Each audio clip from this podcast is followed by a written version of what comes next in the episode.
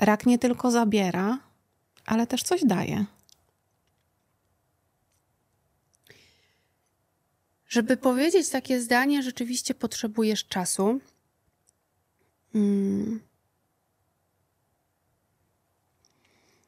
Bo na początku zabiera dużo. E... Czyli na początku masz wrażenie, że tylko zabiera. Tak. Na początku widzisz to wyłącznie przez pryzmat y, jakby deficytów. Nie? Mhm. Jeszcze do, do ostatniej chwili tak naprawdę nie wiadomo było, czy, czy będę potrzebowała chemię, czy nie. Mhm. Czy będę potrzebowała e, radioterapię, czy nie. Czy węzły chłonne mam za, zajęte, czy nie. To było kolejne moje ogromne szczęście, że jakby rak nie został wykryty w tak wczesnym stadium, że on nie zajął węzłów chłonnych. Um, dzięki czemu, y, long story short, prawdopodobieństwo na jakieś, nie wiem, przerzuty y, jest dużo mniejsze, no mhm. bo to się często niesie właśnie jakby przez, przez węzły chłonne, nie? Mm. Prawdą jest też, że jakby obecność bliskich jest super cenna, bardzo potrzebna, ale tak naprawdę na końcu wszystkich rachunków i tak mierzysz się z tym sama. To znaczy, po prostu nikt za ciebie tego nie zrobi. Mhm. Zwłaszcza jak, y, no jak ja swoją walkę zaczęłam w pandemii i chyba nigdy nie zapomnę, jak po prostu mój Maciek przywiózł mnie na parking y, szpitala na Madalińskiego. E, no i ja wyciągnęłam taką małą walizeczkę z bagażnika. E, dostałam buzi w czółko, bo my nie znosimy rzewnych pożegnań. Mhm. Jakichś takich histerycznych, to wiedzieliśmy, że to po prostu nic nie zbuduje. No i ja po prostu wyszłam do, do szpitala. Najpierw Czyli tam. Czółko na parkingu i. Siemanara, no jakby on nie mógł ze mną wejść. I zostałaś nie... z tym sama. Tak. On nie mógł mnie odprowadzić, on nie mógł. Potrzymać cię za rękę, nie. pocałować w czoło. Więc to było tak, że ja. E, najpierw tam musiałam dać sobie zmierzyć temperaturę, coś tam nachuchać, nadmuchać, żeby w ogóle wejść. Potem poszłam do jakiejś rejestracji i się przedstawiłam, i że ja tu się miałam zgłosić na oddział onkologiczny. Mhm to pani mnie tam pokierowała windą gdzieś tam, potem w lewo, w prawo, potem pani przejdzie korytarzem. Ja tak z tą walizeczką sama, tak szłam na ten oddział po tych korytarzach. Eee, I pech chciał, że ze względu na to, że była to pandemia, w związku z czym pilnowali, żeby nikt na oddział nie wchodził i nie wychodził bez kontroli, to nigdy chyba nie zapomnę, jak. E, E, jak zapukałam do drzwi oddziału, żeby mnie tam wpuścili, bo ja, bo ja tu mam skierowanie, że ja mam się stawić, bo mam raka, nie? I że. E, no i to wszystko jakby musiałam być tam sama, mimo że wiedziałam, że jakby mąż jest ze mną w ogóle 100 pro, myślami, sercem, wszystkim i wiedziałam, że moja mama jest ze mną na po prostu 100 pro. Mm, no to. No to tam zapukałam. Jakaś pielęgniarka mi otworzyła, pokazała mi, że to będzie moje łóżko. I, i trzeba było się z tym zmierzyć samemu, samej. Natomiast, tak odpowiadając na Twoje pytanie, co zmienia rak? Hmm a nawet co daje. A nawet co daje. Hmm.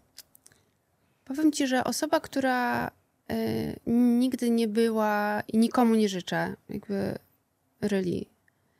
Osoba, która nigdy nie była w takim, w takim momencie, y, czy na takim miejscu, trudno jest jej sobie wyobrazić to, że tam trzydziestoparoletnia kobieta może leżeć w łóżku e, i jedyne, największe jej marzenie na świecie to jest to, żeby wrócić do domu.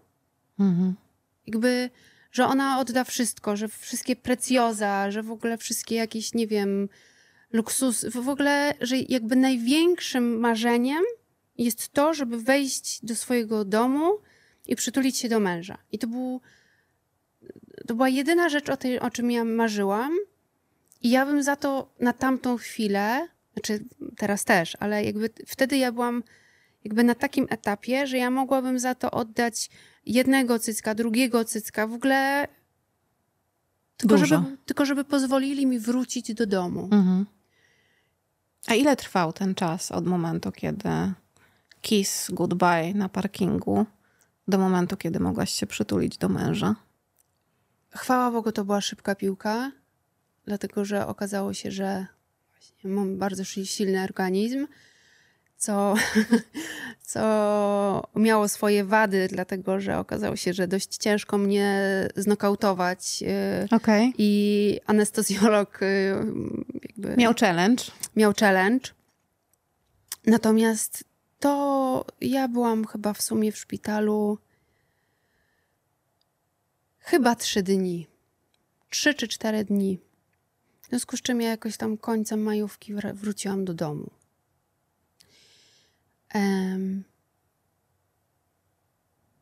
Mój tata kiedyś napisał, że człowiek, kiedy sobie ostro pobiega, to e, zmienia proporcje ważności spraw. Mm, no to ja zdecydowanie mogę powiedzieć, że takie doświadczenie zdecydowanie zmienia proporcje ważności spraw. I, i dużo rzeczy, które wydawały mi się wcześniej ważne, istotne, kluczowe, potrzebne, okazały się kompletnie nic nieznaczące. Mhm. Em, ja pamiętam moja znajoma, e, która ma podobne doświadczenia. Ona przeszła to dużo ciężej, jakby jej przypadek był e, dużo bardziej złożony i, i tak dalej, i tak dalej. Natomiast ona napisała książkę pod tytułem Jestem wdzięczna za raka. Mhm. I ja pamiętam, jak czekałam na wyniki tej biopsji, to sobie pomyślałam, ja pierdolę, w ogóle jak, Jak? jak można być wdzięcznym za raka? W sensie w ogóle kompletnie mi się to nie kleiło i ja nie jestem wdzięczna za tego raka. Mhm. Chociaż pokazał mi między innymi e, to, że moje małżeństwo jest naprawdę niesamowite. Bo. mm, No, bo to jest taki czas, który jest ogromnym wyzwaniem dla obu stron. Przypuszczam, że dla twojej mamy to było bardzo trudne, że nie mogła być z tobą, że nie mogła cię potrzymać za rękę. A z drugiej strony wiem, że ty jesteś osobą bardzo wrażliwą i taką wrażliwą na emocje innych ludzi. To było trudne?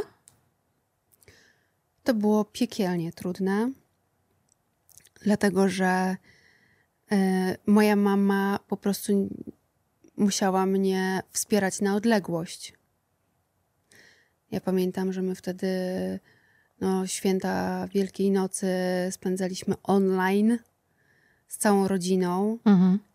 E, I w dodatku wtedy wiedziała tylko moja mama i Maciek, w związku z czym, bo to jakby to był, nie zdecydowaliśmy się na to, żeby jakby informować, nie wiem, jeszcze moich teściów i tak dalej. Mhm.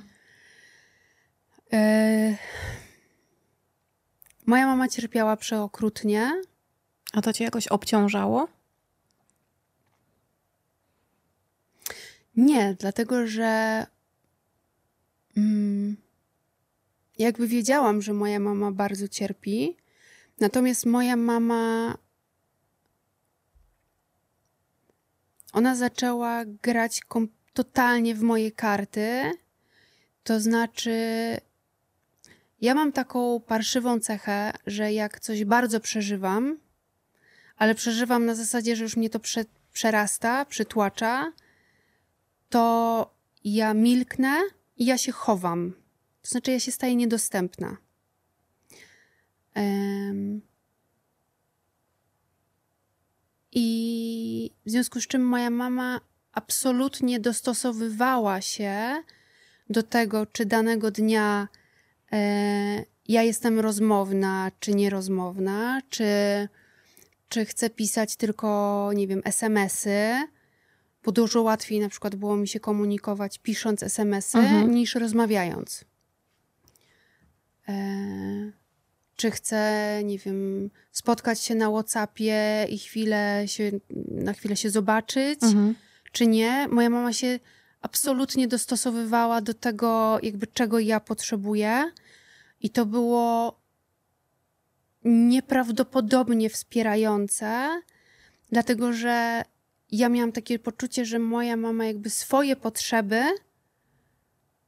w ogóle odłożyła na, na bok i cały jej fokus y, skierowany był na to, żeby dać mi wsparcie i żeby dać mi to, czego ja potrzebuję. To znaczy, potrzebuję, żeby nigdy do mnie nie mówił, to ona po prostu do mnie nie mówiła. Mhm.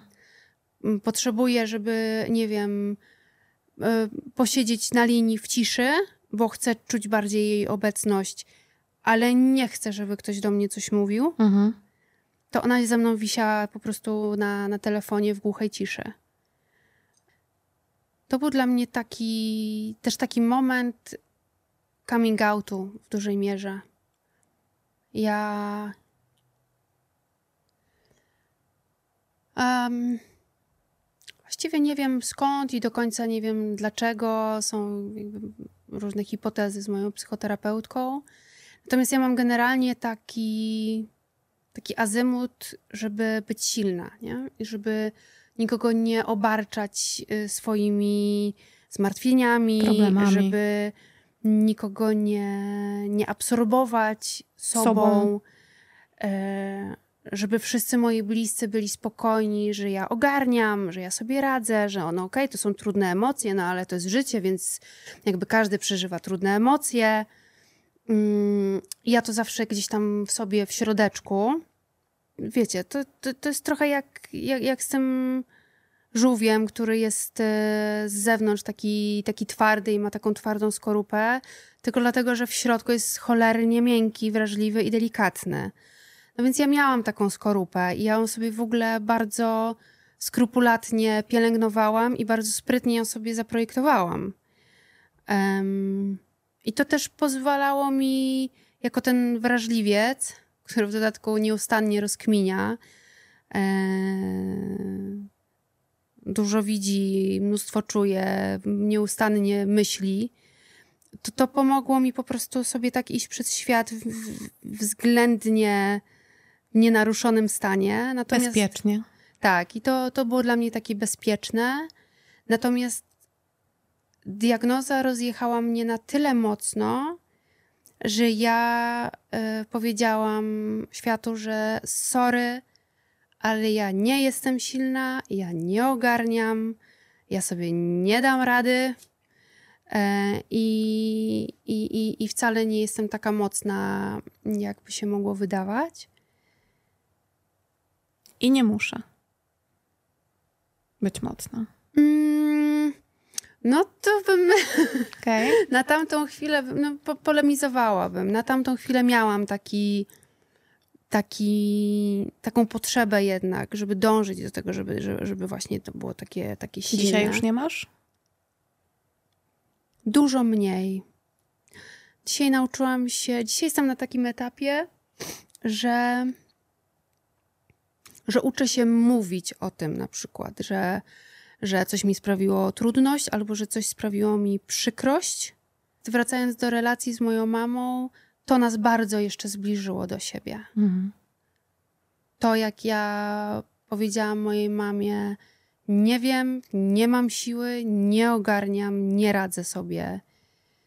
A swoją drogą, zawsze jak mówię, że nie radzę sobie, to przypomina mi się anegdota z tą samą panią Małgosią, tą, tą mhm. psycholożką, jak, e, jak jej powiedziałam, że tam przepłakałam całą noc i tam w ogóle. E, I powiedziała mi, pani Małgosiu, ja sobie nie radzę. Ja sobie nie poradziłam z tymi emocjami. A pani Małgosia powiedziała, poradziła sobie pani z tymi emocjami, tylko nie w taki sposób, jaki panią satysfakcjonuje. Mhm. Więc e, staram się unikać już, że sobie nie radzę, tylko nie radzę sobie w taki sposób, który jest dla mnie satysfakcjonujący. Mhm.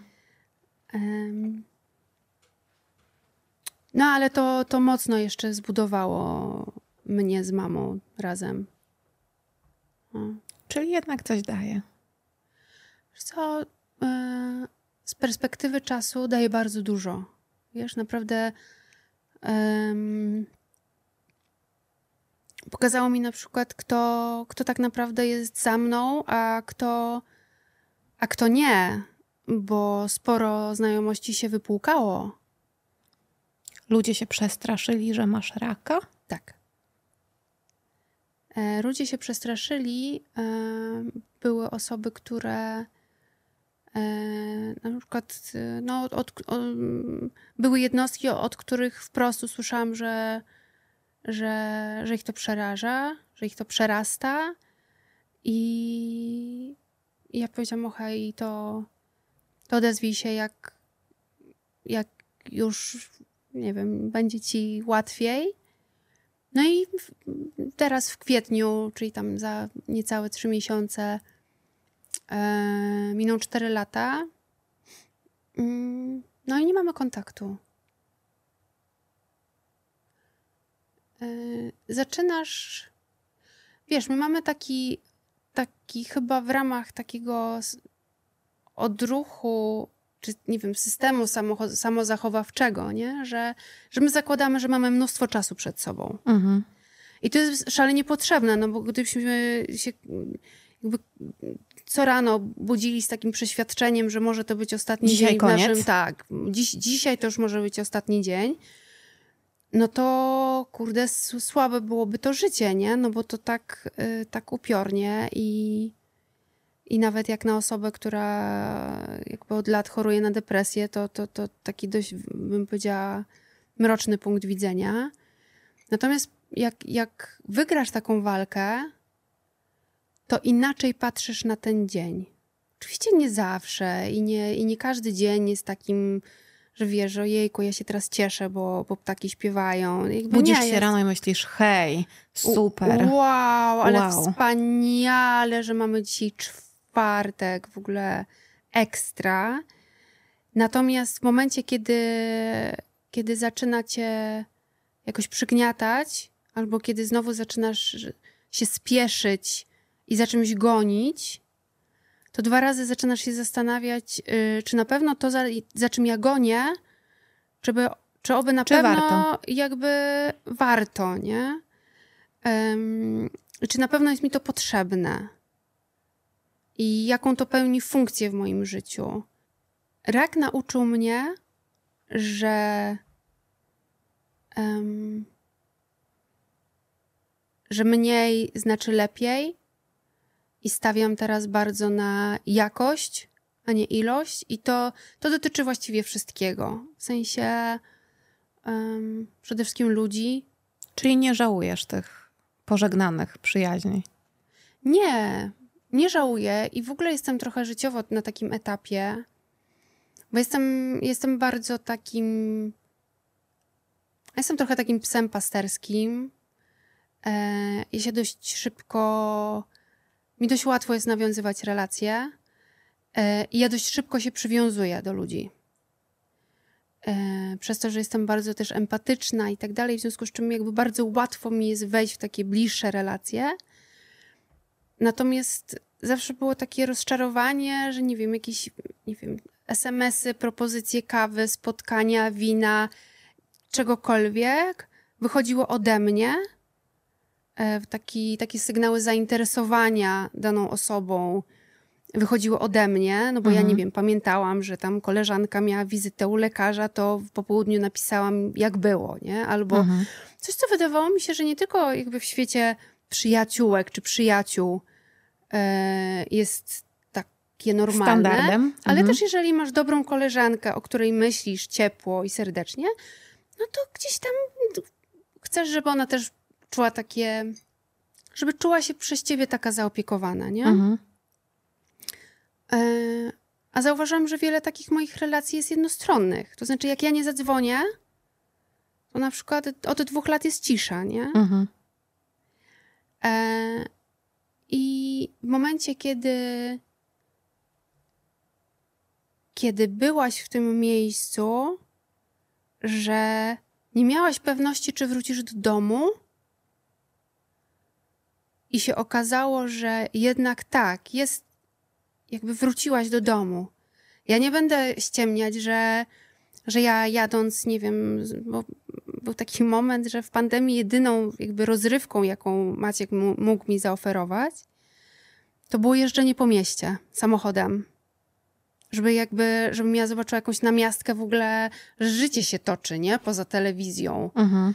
No bo my mam, mieszkamy na zamkniętym osiedlu, w związku z czym jak był lockdown, no to, no to jakby jedyne, co ja mogłam zobaczyć, to puste patio. Mhm. Z huśtawką, która się nie buja, bo jakby...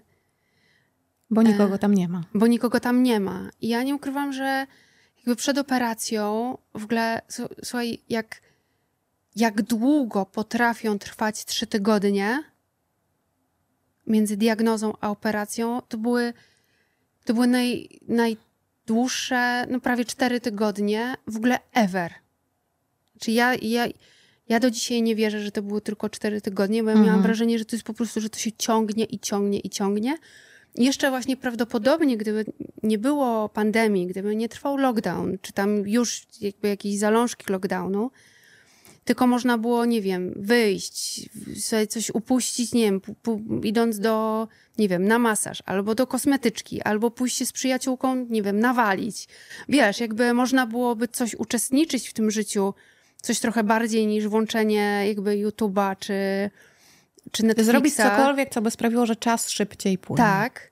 E, I, I co daje ci tych ludzi wokół jednak czy ty chcesz gadać, czy nie chcesz gadać. To jest jakby w ogóle zupełnie inna mhm. para kaloszy. Ja się czasami spotykam ze znajomymi i się prawie nie odzywam, bo jakby... Bo nie ma takiej bo potrzeby. Ja tak mam czasami, że po prostu nie mam nic do powiedzenia. Wystarczy pobyć. I natomiast pamiętam, jak e, właśnie przed, e, przed operacją jeździliśmy tym samochodem po mieście. jednak jakaś taka namiastka tego życia, no bo jednak ludzie tam wychodzili do jakiejś apteki czy coś. No i ja patrzyłam z taką ogromną zazdrością, że oni, że oni jeszcze mają tyle czasu przed sobą, a ja, a mnie czeka game over, nie? Mhm. liczyłam się z tym, że, że to już, że jakby a, po jabłkach, jak mawiają, nie? I, I w momencie, kiedy liczysz się z tym, że, e, że to może, że jakby, że, że może nie być kolejnego rozdziału, i potem wracasz do domu i okazuje się, że wiesz, że jak w, tym, jak w tej grze Super Mario Bros., nie? Tam zjadłaś grzybka i masz jeszcze jedno życie, nie? E, a propos, ja z narkotykami to ja nigdy nic, nie? E, ale masz to jeszcze jedno życie, to naprawdę mm, okazuje się, że na przykład dużo mniej jest ci potrzebne do szczęścia że potrafię się cieszyć i doceniać e, dużo prostsze rzeczy. I nie czekam na to, że e, nie wiem, jak, jak tam coś, to coś. Mm, I staram się też nie żyć warunkowo, w sensie, że e, jak skończę robić coś tam, to wtedy sobie w nagrodę wyjadę gdzieś tam.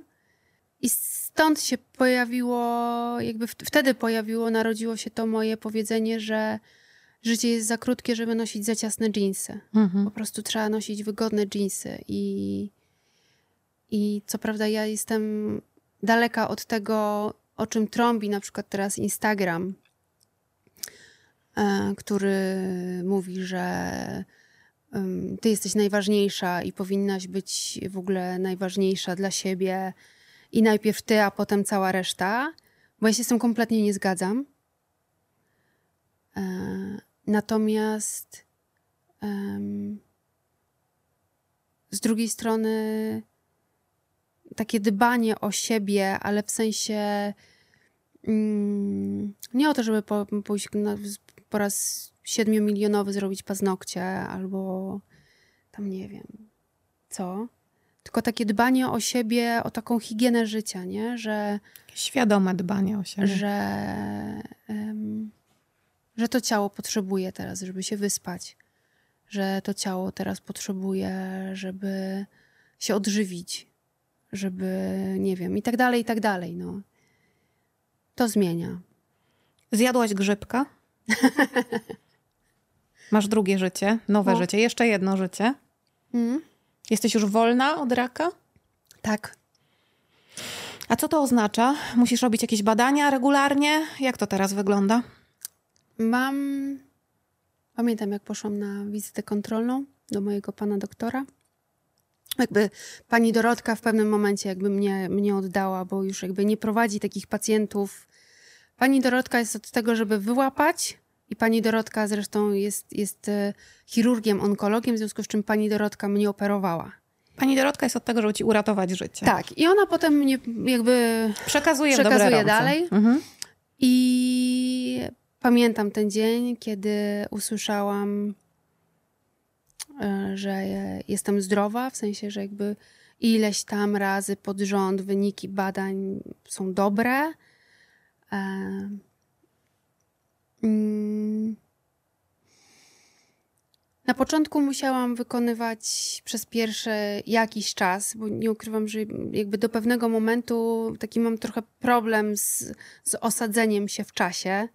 Natomiast był taki moment, że musiałam wykonywać badania co trzy miesiące. Mhm. Takie dość rozległe badania krwi, e, USG klatki piersiowej, USG piersi i USG jamy brzusznej, bo to są trzy takie najbardziej narażone u mnie, znaczy nie u mnie, u pacjentów. Połączone ze sobą tak, elementy. E, mhm. Mm, w związku z czym to jest ta, taka, taki zestaw rutynowy dla kobiet, które, które przeszły raka piersi. E, potem ten czas się wydłużył do badania co pół roku. No i właśnie teraz wchodzę w taki etap badania e, już raz do roku. Mm, więc kwiecień y, jest taki dla mnie, takim dla mnie miesiącem, kiedy ja po prostu robię taki, taki tour e, i, i badam się regularnie. Dzisiaj, jak czekasz na wyniki badań, to się boisz bardziej czy mniej? To jest trudne pytanie, dlatego że w ogóle moja, moja relacja z wynikiem badania y, się zmieniła. E, kiedyś jak chodziłam na USG piersi, no to chodziłam, tam babka mnie tam pos posmergała, posmergała. Um, był taki moment, kiedy dla mnie każde położenie się na leżance e, i zrobienie USG piersi to, była, to było ogromne przeżycie. Mhm. E, I to były to były łzy, to był ogromny strach i właściwie e, no ja do dzisiaj mam takie flashbacki, bo mam e, PTSD, mhm. mm, czyli to jest syndrom stresu pourazowego.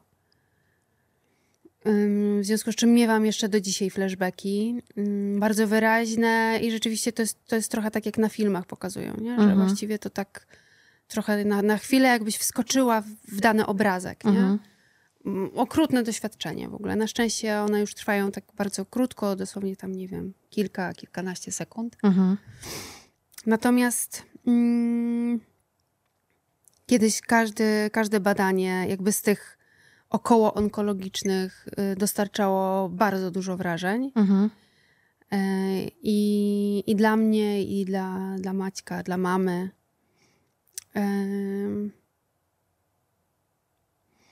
Natomiast y, i chodziłam, robiłam je niechętnie, mhm. natomiast szybko załapałam, że regularne robienie badania tak naprawdę daje ogromny komfort, dlatego że na przykład, nie wiem, dwa tygodnie po, po, od, po odebraniu wyników badań, w momencie jak mnie coś, nie wiem, zakuło w mostku, mhm albo y, w, nie wiem, w podbrzuszu, albo gdziekolwiek, to ja miałam bardzo skuteczny argument, żeby ucinać jakby kreację mojej wyobraźni, że o Boże, może mam Mhm. jakiś, nie wiem, przerzut, może coś. No bo najczęstsze przerzuty, znaczy mam nadzieję, że teraz nie, nie powiem jakiejś bzdury, natomiast generalnie z tego, co ja wiem, a nie jestem lekarzem, ale no, najczęstsze przerzuty są do, do mostka, w sensie do, do kości, Mhm. do wątroby. E, dlatego się też sprawdza całą, całą jamę brzuszną, nerki Mhm. i tak dalej, i tak dalej. W związku z czym za każdym razem, jak mnie coś w ogóle tutaj za, zakuło, zaswędziało, zaszczypało, to, e, to ja bardzo szybko mogłam sobie powiedzieć, ej stara, dwa tygodnie temu robiłaś e, wszystkie badania, Nie ma powodu do paniki. nie ma powodu do, do paniki i moja wyobraźnia przestała jakby kreować. Nie? Mhm. E, Gdybym nie robiła tych, tych badań kontrolnych, no to oczywiście oszczędziłabym sobie tego dyskomfortu, stresu przed, potem stresu związanego z tym, co pokażą te wyniki badań, Mhm.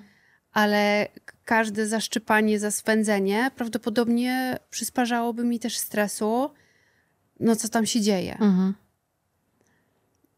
Gdybym cię dzisiaj obudziła w środku nocy i poprosiła, żebyś mi powiedziała jedno słowo, z którym kojarzy się słowo rak, to co by to było? Miłość.